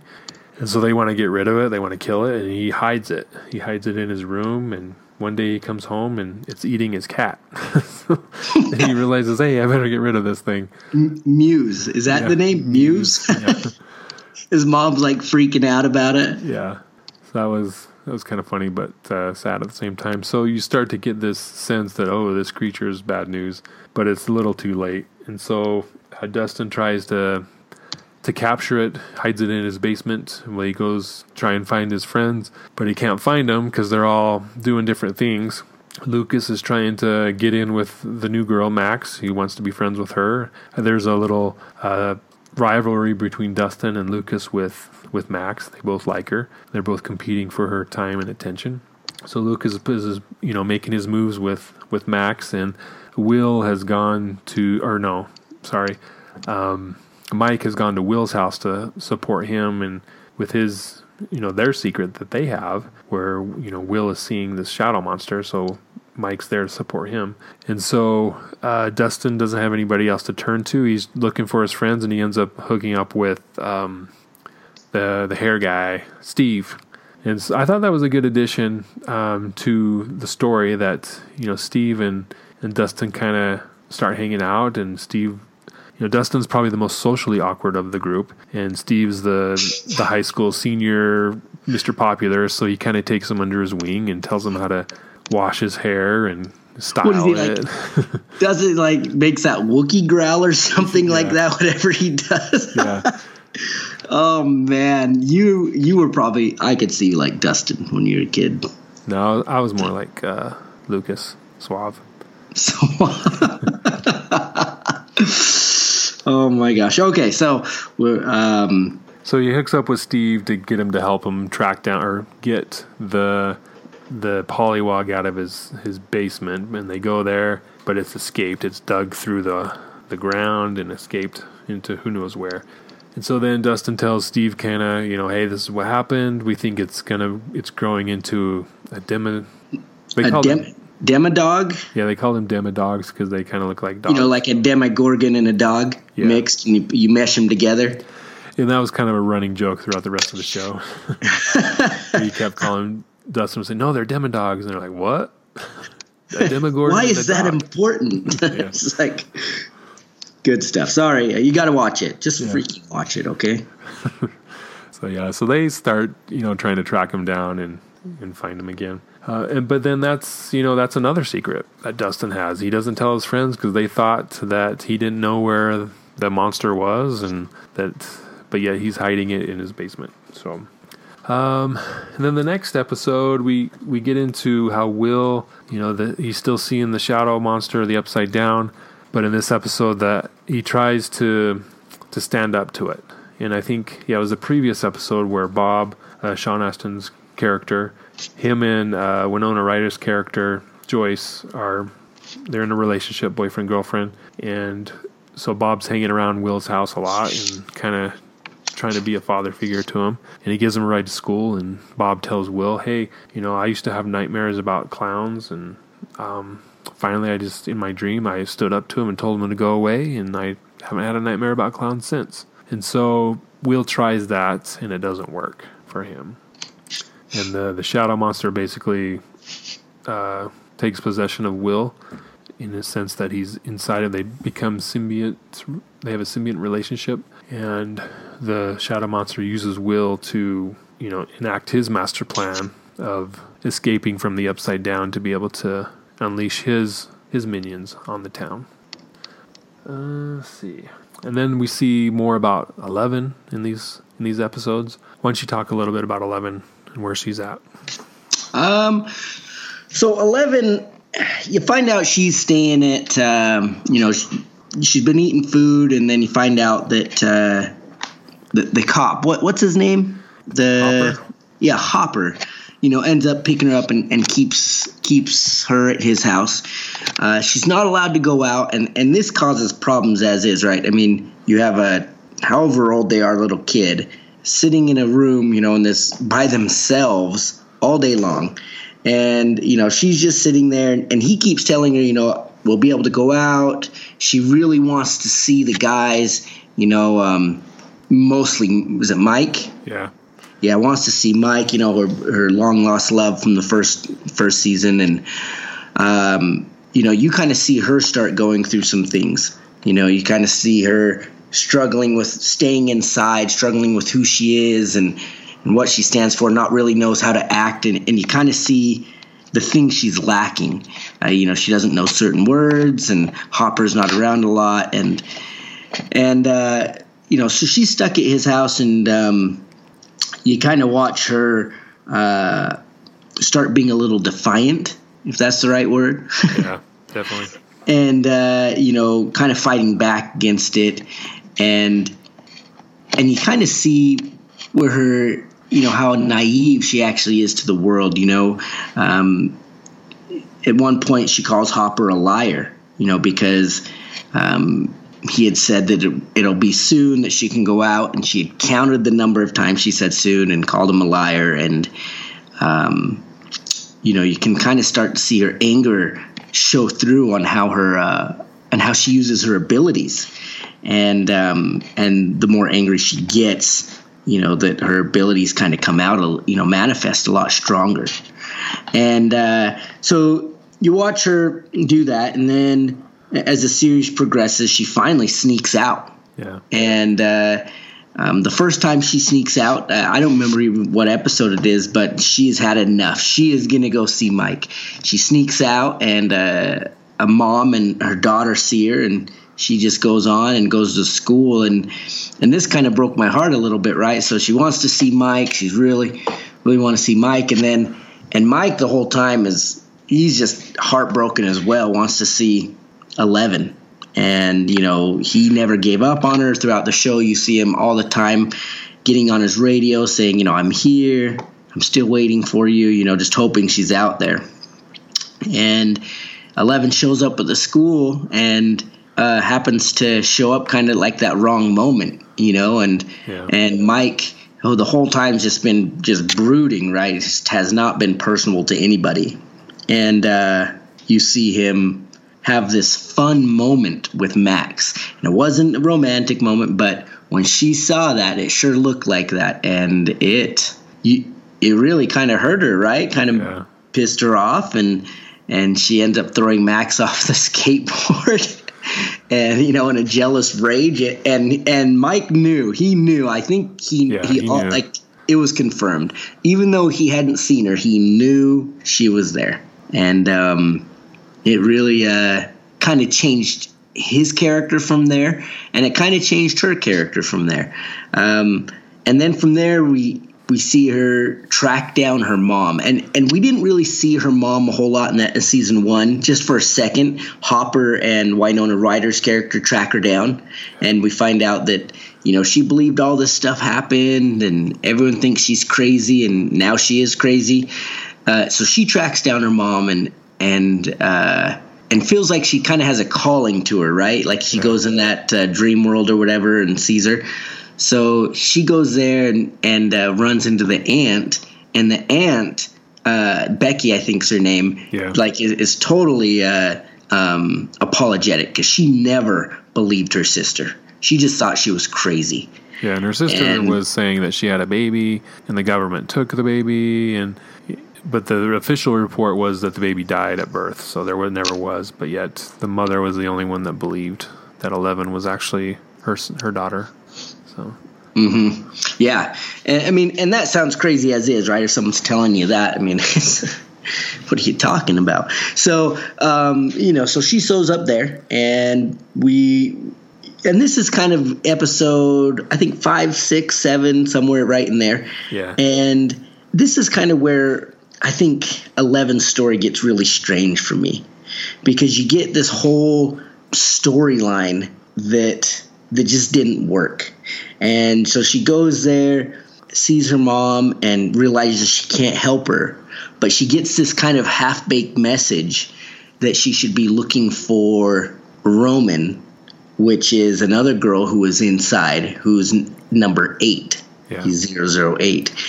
And I was really excited about this. This is the part we were talking about. I was really excited about this. And so she leaves. She takes off on Becky because Becky made a call to, you know, some cops or something and trying to get a hold of Hopper. So she takes off. She's going to go find Roman. And she shows up, finds Roman, who's, you know, has different powers. Uh, she can make, she kind of uh, makes people hallucinate. I guess that's the closest thing, right? yeah, and um, and this Roman's kind of crazy, right? She's like talking about let's go kill these people that did this to us, and I'm insane. And you can see you can see Eleven struggle with that, and uh, um, well, she's trying to balance. Hey, there's someone here like me. You know, we're we're kindred spirits. We're sisters. I think that was the episode of the sister or the one of the ep- yeah, it was the lost sister. So she wants this connection, but yet this sister is doing things that she knows is wrong and shouldn't be doing. So she's trying to balance that and trying to figure out is this right? Is this the right thing to do? Because yeah, they did bad things to us. We should go kill them or you know make them suffer too, type thing. Hmm. Yeah, I mean, and and then you see it. You know, I mean, so in the show, uh, Roman tries to you know kind of show her how powerfully she is. You know how strong she is, kind of unlock the untapped power type thing, and uh, and she teach and and she really does her wrong. Right, teaches her how to use her to use her anger to make her stronger. And every movie we've seen from uh, every movie that you've seen. Uh, Professor X has said this, right? From X Men. Anger only takes you so far. It's a serenity that takes you further, you know. I mean, we've seen this in in that horrible movie Star Wars, where Anakin becomes Darth Vader because he uses his anger. But that's all right. We don't worry about that. She's gonna use her anger to become stronger, and this was kind of a killer for me. Like not a killer because I didn't like it, but because you know where that goes Yeah. you know that when you start using, you know, a character starts using their power and anger, you know that it's it's kind of like the pathway to hell's page with good intentions type thing. You know, you're just going to see some bad things go on, and she she teaches her how to you know manifest you know her power stronger with anger. Yeah, and, I, think, uh, I think Roman, you know, so Eleven's looking at her like, "Hey, this is this is my friend, this is my sister," and Roman's looking at her like, "Hey, I can use this person to get what I want." You know, so they're in two different places, even though they had similar experiences. You know, this number eight has, you know, she's gone off the deep end and she wants to drag Eleven with her so they can accomplish her goals. I think that's uh, Eleven finally realizes that, and that's when she leaves. Yeah, and, and, I kept wondering if we'd see her again, right? Because yeah. Roman, you could tell after she leaves, uh, you know. So finally, Eleven leaves her. She's like, "Okay, I'm out. You know, I, have got to go help my friends, and you know, you know, she basically she decides I'm going to be a hero. Yeah. I'm not going to be the bad guy in my story. Yeah. And so she leaves her, and at the end, you kind of see Roman kind of like cry a little bit, right? And she's, yeah. you know, like almost remorseful. And I kept wondering if I'd see Roman again. Yeah, if she would have showed up at the end, I wouldn't have been surprised. Yeah, and I, that would have been cool, you know, because yeah. you know to fight all the demo demo demo dogs. Yeah, whatever they're called. Um, but it's a Demogorgon Gorgon and a dog. Meshed together. Yeah, I know. Horrible. Why is that important? So, anyways, um, so the story kind of advances, and we find out that Will um, is being controlled by the Mind Flayer. Right? That's what they call it. Which is a great name, by the way. It's a great name. You know, this whole show it's total 80s right oh, yeah. because it bases all these names off of d&d which was the 80s game of the century um, justin played it i know he was pretty good i didn't play it that much because i'm not that big of a nerd but it was you know i think that's not how it was okay i played it a lot and justin has no idea what it is i wanted so, to play it but i didn't have anybody to play with there was like two of us that like d&d and everyone else wasn't interested so yeah, if if you haven't played the game, look it up. It's amazing. Play it. But uh, so they, they call the bad guy whatever it is. We don't know what it is. I don't know what it is, but whatever it is, they call it the mind flayer. It's kind of the, the brains behind it. Um, we kind of, we come to find out that the the mind flayer is controlling Will, and and what happens is Will totally betrays those guys, right? Like he's like, oh yeah, go go to this spot in the the upside down and you'll find out what's going on. And so all these guys show up there and they just get slaughtered. Yeah. yeah. By like 20 demi demodog. I don't know what the demogorgons with dogs combined. They just get slaughtered. And um demodogs. Demodogs. and then we see uh, you know, the demodogs start coming after them. Yeah. Yeah. And they realize Mike realizes that they're being spied on through Will. And that was one of the concerns they first had.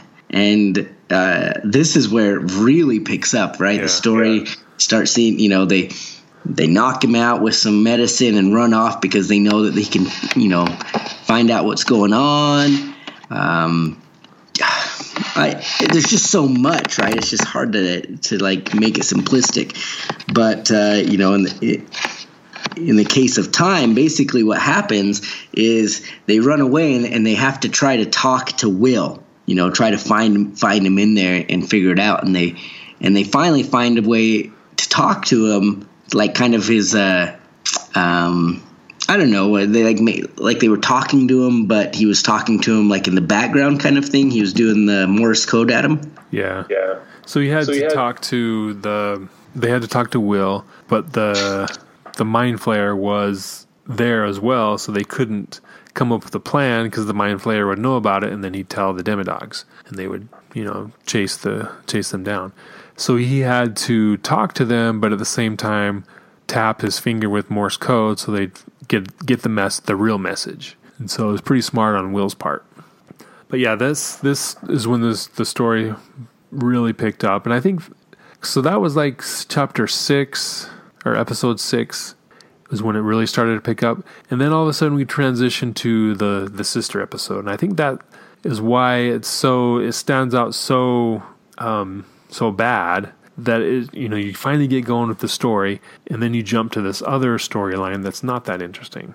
And then it goes back to the the awesome story. So it's kind of on an on an island and that's why it stands out so much. But you know at that point the story really gets going. You got the demodogs chasing down people. You got the boys you know lucas dustin steve and and mad max. They're trying to trap one of them so they lay a trail of meat to the to this uh, yard where they have broken down cars and this bus that you know is from the the first season. And so they they get the the one dog uh, dart to to eat the food and get there and then they were going to capture him probably kill him. I think they were going to burn him alive. But then you find out there's like 20 other demodogs as well. And so there's this big fight scene where you know they have to hide in the bus and the dogs are trying to get in the bus and everyone's screaming and trying to do something. And then all of a sudden the dogs leave. And we find out that they're that's when they're going back to the facility to um, attack those guys that will set up. So you kind of got you know to see that there's you know a lot more danger than just one demogorgon there's like you know 30 demodogs ro- roaming around the the forests trying to get them Well, and they are like they're really mini demigorgons, right? From Yeah. the first one, they're just not all the way evolved. Yeah. Whatever, whatever it is. that's the impression i got Yeah, and uh, and there's just a ton of them, right? In the first one, we just dealt with one, but now there's you don't even know how many they are. I don't think it ever says, right but uh, they're just everywhere, and um, and then I, I, I like what you said there, though, like that transition between what was going on to all of a sudden the seventh episode just didn't didn't translate well. Yeah, maybe if they would have done it earlier in the series or done it differently, so it doesn't, you know, create this break, this noticeable break of awesomeness, eh, kind of story, back to awesomeness. Well, because the whole movie, the whole show, it kind of shows like this person's doing this, and at the same time, this person's doing this. Yeah, And then number seven episode was like a complete episode about her taking a like at the same time everything else is going on, but you don't get that feeling, Yeah. right? Because it it's its own episode. yeah, So, needs to say, so um, Eleven decides to come back. And she comes back in the freaking nick of time. Yeah. Right? So, Will wakes up from his, you know, they, they wake him up to talk to him. And while, while they're doing it, the phone rings. And if you guys have seen the first episode, the first season, you know, at the at Will's house when the phone rings, that's always, you know, he's trying to call. He's calling from the um, the upside down, but the phone rings and he knows where he's at. And they knock him out again, and they're like freaked out crap, you know. And you can hear the demodogs coming, and you can see him outside. And next thing you know, the demodog gets thrown in through the window, and it's freaking dead. And they're like, you know, everyone's just looking. So like, what the heck? What's going on? And the door opens up, and it's like the hero moment, right? Yeah. Eleven is here. And I really like that part. That was one of the the better parts. yeah you know, I was was excited about. moment. Yeah, it's like she comes in and um, Mike, you know, he's like so happy. He goes over there, looks like he's gonna cry, and uh, she looks like she's gonna cry, and it's just it's a great show. And she's back, Yep. and um, and so then we move on to the final episode, and you know they kind of decide what do we need to do here. We've got to win, and so Eleven decides, hey, I'm I need to go to the source. I need to shut, you know, close the gate. And uh, and they kind of knew that they that's what they need to do because that's what Will had told them when he was doing the Morse code is close gate. Yeah. So she, you know, she's like, "Take me there. I'm going to close the gate." Mike's freaking out because it's too dangerous, and you know he's mad at Hopper, and he's 12 years old, and whatever. You know, he's just a freak, kind of.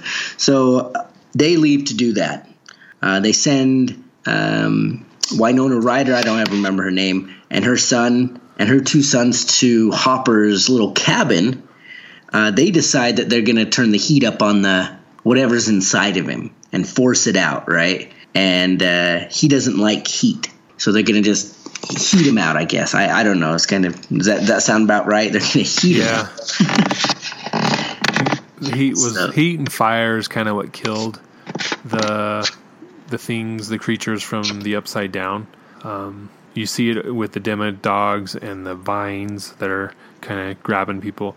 Is when they burned them, they would die. They would, you know, um, try to shy away from the flames and the heat. So they used the heat. They closed all the windows and brought in a bunch of heaters, turned on the fireplace for Will, and got it to a point where it was like super hot and he couldn't stand it. The the creature couldn't stand it, so the creature finally, you know, left Will and escaped outside.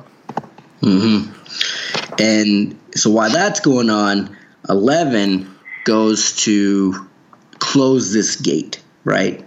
And they get there and um, they find the other doc, the doctor, the new doctor guy. He's kind of half eaten, but he's alive.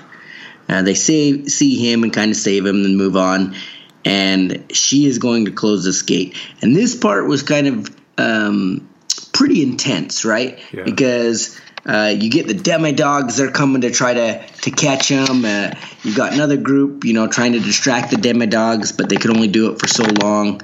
And um, and she gets there, and this is kind of where you see the anger makes some sense, right? Like she kind of learns something. She knows she's more powerful, so she kind of harnesses her anger to close this gate. And at the same time, these demodogs are climbing up the walls. Hopper's trying to shoot him and kill him, and uh, you know he can't kill him fast enough. He's running out of bullets, and uh, you know she's screaming to try to to close this gate. And you can see in the background of this gate the monster whatever it is, he's there. You know, he wants to come in and uh, you know, and her nose is you know, but she's bleeding out of both sides. Both she's nostrils. screaming in both nostrils, and, and it's a b- two nostril bleeding. We know it's serious. Yeah. And uh, and so she's screaming, and and dogs are attacking and dying, and and next thing you know, boom, she closes the gate, Gates closed. and All the dogs died. They, they, there was still a few more that were trying to attack him, climbing up on the walls, and they all, you know, in, instantly died and fell. But why do you think they died? I, I didn't understand that. I think because they're creatures of the upside down, and they were, you know, the energy or whatever was coming from the gate, and so once that connection was severed, their, I would say, their life force or their connection to the upside down, what makes them strong, um, was was cut. That cord was cut, so they were they were unable to to do anything because they were creatures from the upside down. Okay. That was my take on it. Okay, yeah, no, that makes sense. So they all die, and and you know, then it's like happily ever after, right? We go to a, you know, they get at a dance, and It's a month later. Um, yeah, it's like a month later, and they have the school dance, and you know, Eleven shows up with Mike, and they're smooching. Uh, Lucas is smooching with Max. Poor Dustin smooching with nobody, but he's dancing with what's her name's older sister. Nancy. Nancy, yeah, and uh, it, you know it looks like it's a happy ending Until until next time. Join us and we'll tell you. No, I'm just kidding. So, but no, then until then we see you know the the screen kind of flips upside down, which was I thought that was pretty Yeah, pretty cool. They did that a couple times, and that was really cool. Yeah, and you know, and then you see this shadow monster in the upside down standing right over the school. It knows right where they're at. Yeah, he's waiting for his chance to to get back out and get him. Mm-hmm. That was pretty ominous. So I mean, and, and that's that is a really rough Yeah, there's so much talk depth. of the movie because yeah, I mean, nine episodes into an hour just is is too much, right? Yeah. There's a lot, and we'll talk more about it, you know, in in other episodes. But it it was good, and I got asked by a friend of mine, you know, uh, about it, and I, I told him, you know, I gave it a nine out of ten. And then he asked me, how did it compare against the first one? And what I told him was this in ways it was better and ways it was worse. Yeah, And the way the reason I said that is the ways it is it's better is because um, of I, I like that you could get better in depth storylines out of it. You have more time to tell a story. I said it was worse because you have more chances to make mistakes now. Uh, after the extremely successful first season, uh, that was it was is something new. It was you know like they had that new factor and stuff. You don't have the new factor anymore. So you can't ride those you know those you can't ride that wave. And uh, you know you run into the risk of saying the same old jokes. You run into the risk of bringing in characters people don't like or getting rid of characters people really liked you know? Um, and and that can you can see that make or break a show. And and one of the things we saw that with is with the storyline in in episode seven you know and and i think that really was a negative for the show so it had some great positives had some great negatives uh, but i did tell him if you didn't like the first one the second one's not going to make you like it yeah it's not. And and I told that to him because him and his his wife they weren't really fans. They're like, oh, you know, it was all right. It, it wasn't like amazing. So I told him, look, it's not going to change your mind about it. It's the same story. It's the, it's just going on. And it's going further. But I mean, I gave it nine out of ten. I, I gave it a, you know a B plus A minus um, right there. And and I'm, I know I'm being a little hard on it. But I mean being a little hard on it because this isn't the first season. This is the second season, and um, that's kind of like what we were talking earlier with the Marvel stuff. I mean, you can be critical, you can disagree with certain things, but you can still love it. Mm-hmm. Oh yeah, and and, and I loved it.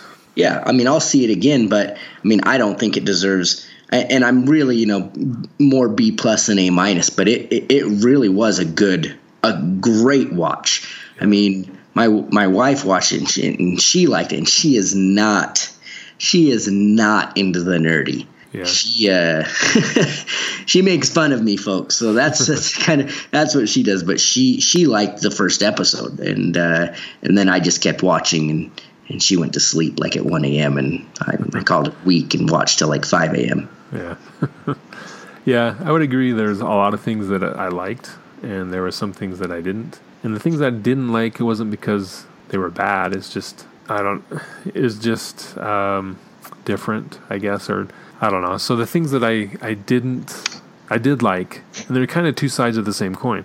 Things I really liked was the introduction of Mad Max. I thought she was a great addition to the group, even though she wasn't really officially part of the group till towards the end. I liked uh, Sean Astin's character Bob. I thought he did great. I always thought he was going to be like some spy that he was going to be. I did too. A government. I was plant. like, oh, he's he's working for him, right? Yeah, yeah. And then then there was the episode called The Spy, and I was like, okay, this is the episode where he comes out. And he's like, okay, guys, I'm really you know with the CIA or whatever. And he really wasn't that nice. He was just pretending to be nice. so, but then he you know he died. So yeah, yeah. He, he he that poor he got eaten by the demi dogs, man. Like all of them. Yeah. So But he saved everyone. He had his hero moment, so that was kinda cool. Goonies so, do die. So I liked uh, the introduction. I thought all the new characters were great. Even the the punk teenager, he, he just made me laugh because I was like, Yep, I used to ride around with that dude in high school. you know. I know exactly who that guy is. And it wasn't a bad thing. It was just it was very nostalgic, so that was kinda cool. Um, and then the, the things, so the opposite side of that coin, the things I didn't like was in the first season, the, all the, the boys were together. They were going on adventures together. They were solving the mystery together, right? They and this one they they kind of split up. But yet at the same time, Dustin, you know, relying Dustin's the Dustin and Steve team up, I thought was fantastic. I thought that was a great move. And then Lucas teaming up with Mad Max, another great move. So I kind of have conflicted feelings where oh that sucked that they weren't together. And they they were in the first what two episodes, and then they started to go their own ways. Mm-hmm. And I I think you kind of see that in a lot of second. Uh, parters like the second the sequel you know the first one they're all they're all together they're solving the the mystery or whatever it is. And the second one, they start to go their own ways and develop their own personalities. So I kind of, after a while, after I was disappointed in that, but yet they still developed a great storyline, still had great character development. I, I bought into, okay, Dustin and Steve together, they're going to help each other. You know, Dustin looked up to Steve. Steve, you know, helped him out with you know, saving his life a couple times and, you know, things like that. So overall, it was great. But I still had that kind of like, oh, I wish they would have you know, been able to go on this journey together. So, you know, things like that. I don't think I, the quality of the show, the directing, the editing, the, you know, the story, I think outside of that, you know, episode, episode seven story, which had great potential, and I was kind of curious as to where it went, but when it ended, it was like, okay, that was disappointing. And I guess they could still redeem themselves. Like if season three, you know, this number eight shows up and she's, you know, her character's changed and she helps them, the group, you know, I, maybe that's what it is. It's they're planting seeds for the next episode, you know, the next season. So we'll see. It makes you wonder too if they'll bring back more. Yeah. Right. Eight, 11 is what happened to one, two, three. You know what I mean? Yeah. Like, are, are, are they going to bring them in? Are they going to explain those off? Yeah. Um, I, I think for the third season, I think the one mistake that they can make that will ruin it for me is to make Will be the carrier of whatever's going yeah. on. Yeah, I agree with that. Because towards the end, I was like, how much crap does Will have to go through? And is that going to happen in the next season? Right, because that gets old quick. You're like, yeah. okay. I mean, that's like the character that gets kidnapped 10 times in the movie. You're like, okay, just write her off. Like, I'm done saving her, kind of thing. Yeah. Yeah, so I was in. So there's two things. There's that whole thing. You know, the story gets repetitive. Then for the character, it's like, how many, how much crap does he have to go through till he just, you know, goes crazy and goes to the insane asylum, right? You know, right. How much, how much real stuff can he go through for it to be realistic? And so, yeah, I think they need to avoid that in upcoming seasons. Is like, you know, hey, Will needs to. I don't know if toughen up's the right word, but he needs to be able to overcome all these things and not be the victim anymore. Yeah, no, definitely. I mean, because uh, he can only be a victim so long until it just it outplays itself for one, and two, it just becomes yeah just you know like unbelievable or something you know like you said it's just like you know okay i mean no one's going to go through that much and, and then just take it yeah. you know so i think the next one i think needs to i think more focus on the battle between whatever 11 can do and whatever this ups new upside down creature yeah. is yeah and i thought i think that was part of what i didn't like is how 11 was kind of relegated to a, a background character I mean, she was always she had her own journey and stuff, but she was never involved in the the meat of the episode until the last what two episodes, episode and a half. So I felt like she was underused in this season. She had her own journey, which I think is important, but it was always, oh yeah, by the way, Eleven, she's doing this. Well, it just seems like, yeah, like you said, it's almost like you know, oh, riddle me this. If I would have just uh, told Eleven to come in the first place, she could have closed the gate and yeah. and that would have been that. Yeah. You know, so and I get you know oh, but it's a TV show and the story has to play out, and I understand that, but it still has to make relative sense. Like people can't be so oblivious and stupid that it's just, you know what I mean? Like it, it gets, I don't know. Uh, that's the way you ruin shows, right? Like it's just too too silly to make any sense, kind of thing, and. um yeah, so so like you said, I, I, I think she was really underutilized, and and if you were gonna underutilize it her like that, that's fine, but have it like I don't know, make more sense, or have it. Uh, you know, maybe she's across the country or something like that. So she's trying to get there as fast as she can, you know, not that she's stuck in some cabin from the cop and the cop knows what they're dealing with, but he's not going to bring her in. Yeah. Make it so she's not just a couple miles away. Yeah, because it would. It's almost like, oh crap! Look, this is like when he he went underneath and he got caught by all that stuff, right? And he almost died. Uh-huh. First thing I would have done is been like, oh hey, Eleven, guess what? Yeah. you know, I need your help. Instead, yep. he's like, no, stay at home and uh, I'll take care of this. Yeah, yeah, that was a little unreasonable. Um, I did. So I thought because she was the most interesting character in the first season and kind of the core story of the first season, but yet in this one she was not. And that was I didn't like that. Um, and then also the Steve, Nancy, and Jonathan story. I thought that was good. I mean, I I never really bought that those two would last. Like I get why they hooked up in the first season because you know he's the the older popular kid and she's the the hot underclassman. And so when they kind of broke up, I was like, yeah, that makes sense. And then, you know, she started hanging out with Jonathan. So I, I kind of like that whole dynamic and how Steve kind of had to move on. And he did. He, you know, he really cares for Nancy and was willing to, you know, let her be happy. I, I liked that. And I did appreciate the the conflict between Steve and the new kid. Um, I don't remember what his name was. Do you?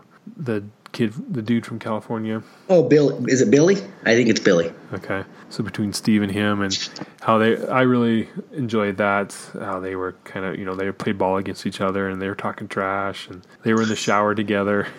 that part was hilarious because I don't know how showers are in high school now, but that's that's 1980s high school showers, right? You got the well, pole it, with the the six heads, and everybody's just kind of standing there naked. Yeah, really awkward. That's exactly how it was when I was in high school too, and I was in you know in the late 90s, early you know I graduated 2001, so okay. yeah, I mean that's exa- you know, and a lot of crap talking just like oh, that. yeah. yeah. So that was pretty realistic. And then it was interesting how towards the end when the dad, his dad comes home and like grabs him and bullies him, you kind of like, oh, so that's why he's such a jerk. And you kind of start to feel some some sympathy for him, you know. Like here's this jerk character, and like, oh, poor guy, poor kid, he's getting beat up by his dad at home all the time. no wonder he's a jerk. So that was, that was a good move. So I, th- I, like I said, these new characters were the fresh breath of air that you know the series it didn't need, but it benefited from definitely. So yeah, great character development. Um, yeah, I would give it a probably the same thing as you, A minus, B plus. More on the A minus side though for me. Mm-hmm. Yeah, we, we can't all be fanboys, right. but uh, no, it Only it really was a, a a solid show through and through. You know, with with great obvious strengths and a few obvious weaknesses. Yeah. You know, and and uh, I mean, again, like you said, Winona Ryder ma- helps make this movie. Yeah. The first uh, season, uh, she was pretty annoying. It got old. Oh, Will, Will, Will. You know, I guess a, a mother would act like that, but it kind of got to the point where it's like, okay, stop crying about it and you know get to work find, trying to find him. And this mm-hmm. this season, she was a lot stronger and less whiny, which was great.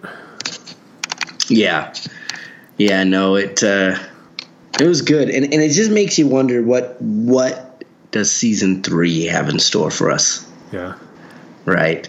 I mean, and and who knows, right? I mean, uh, you know, there's going to be a season three, but there's no information, right? There's no release date or anything. But I mean, that's the problem with these these shows, right? I mean, with Netflix, it seems like like with other shows, you watch it over a five month period, and then you only have to wait, you know, five more months for the next one. This one, you watch it in two days, and now and wait a year. yeah, I'm gonna have to wait a year, and because the uh, last one I think was over a year, you know, ago. So I think it was pretty much the same time frame, October. Yeah. Okay. So, but um, no, it, great series. I mean, like we've really done a really rough, rough draft. oh, you're right. You're right.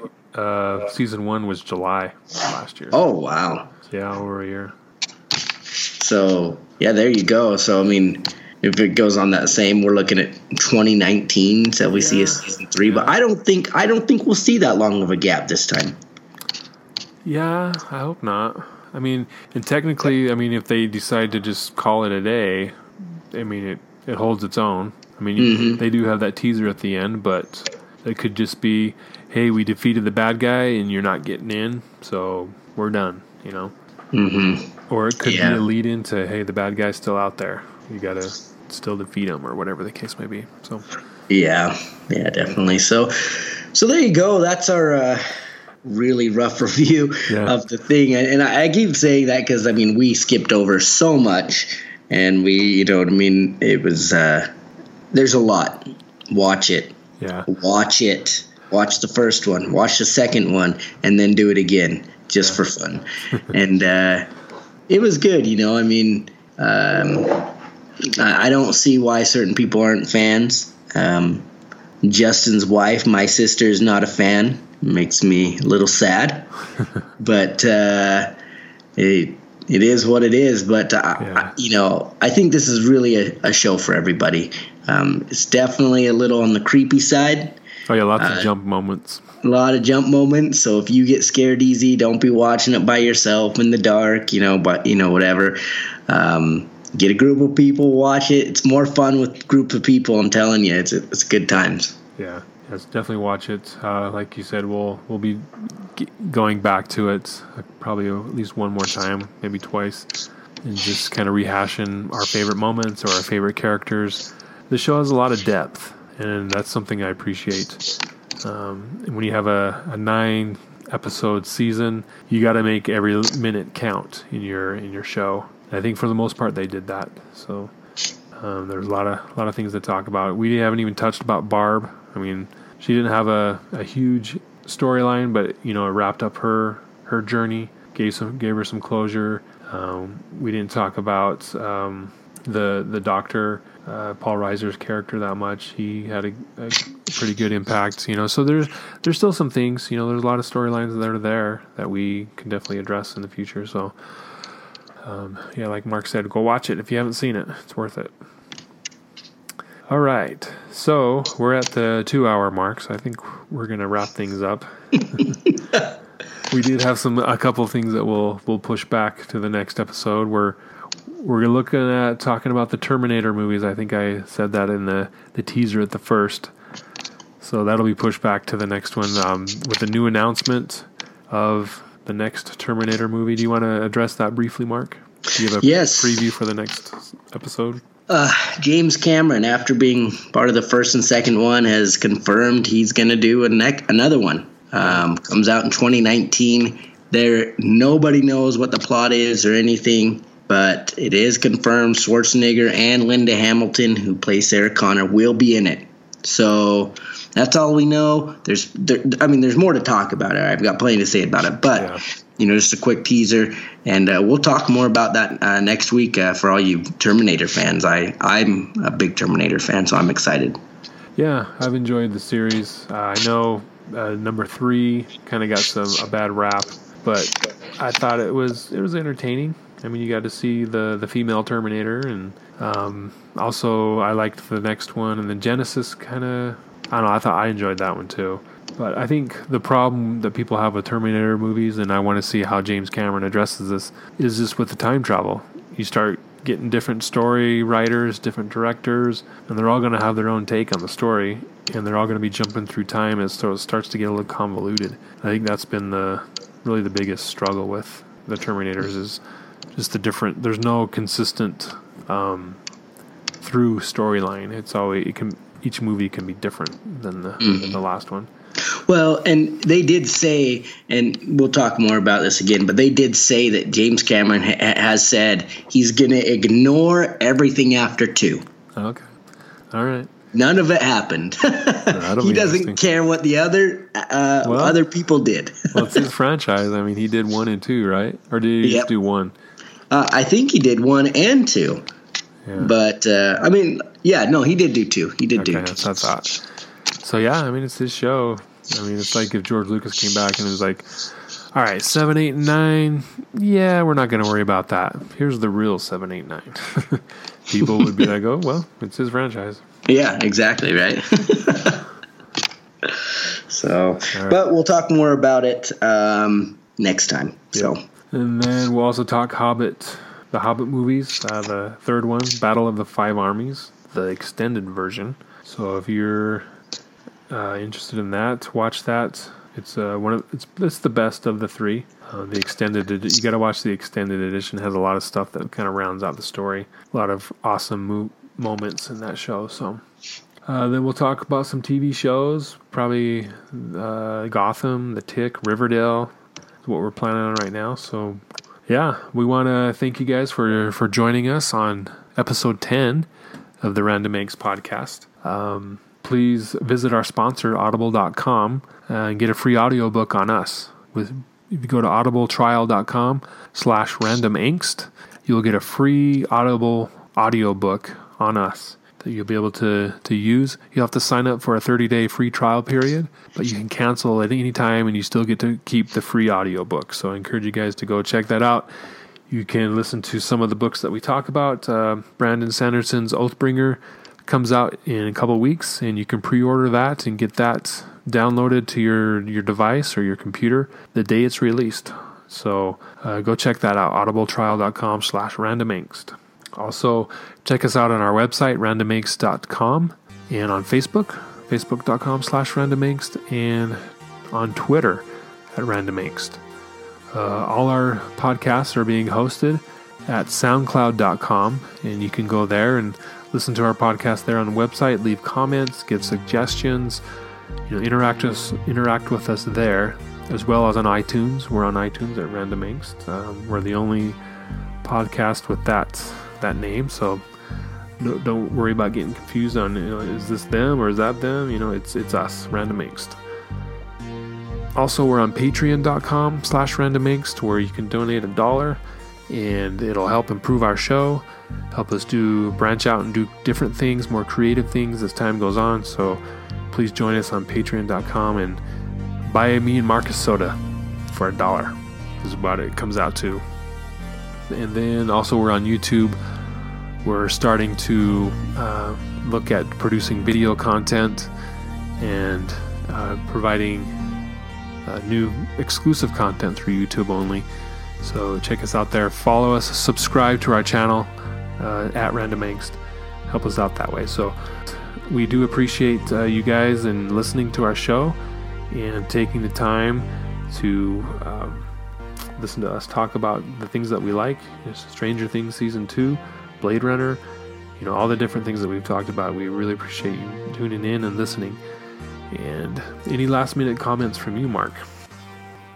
You know, um, please uh, comment, share, share our uh, um, our podcast, uh, get our name out there. You know, we want to do more, and the way we do more is, uh, you know, people are interested in it. Um, so, you know, give us feedback, give us more. You know, if you'd like us to do something different, tell us uh, you know, uh, listen to our Patreon uh, stuff. Uh, you know, go to our links, you know, for those free books and stuff. I, I, I encourage you to do that. And not only is it beneficial uh, to you as a fan, but it's beneficial to us too, and, and, and we appreciate that. So, uh, but yeah, we just like to thank you guys for listening. We enjoy doing this, and we hope you enjoy listening. Yep. So, thanks again for joining us, and we'll catch you next time. Thanks.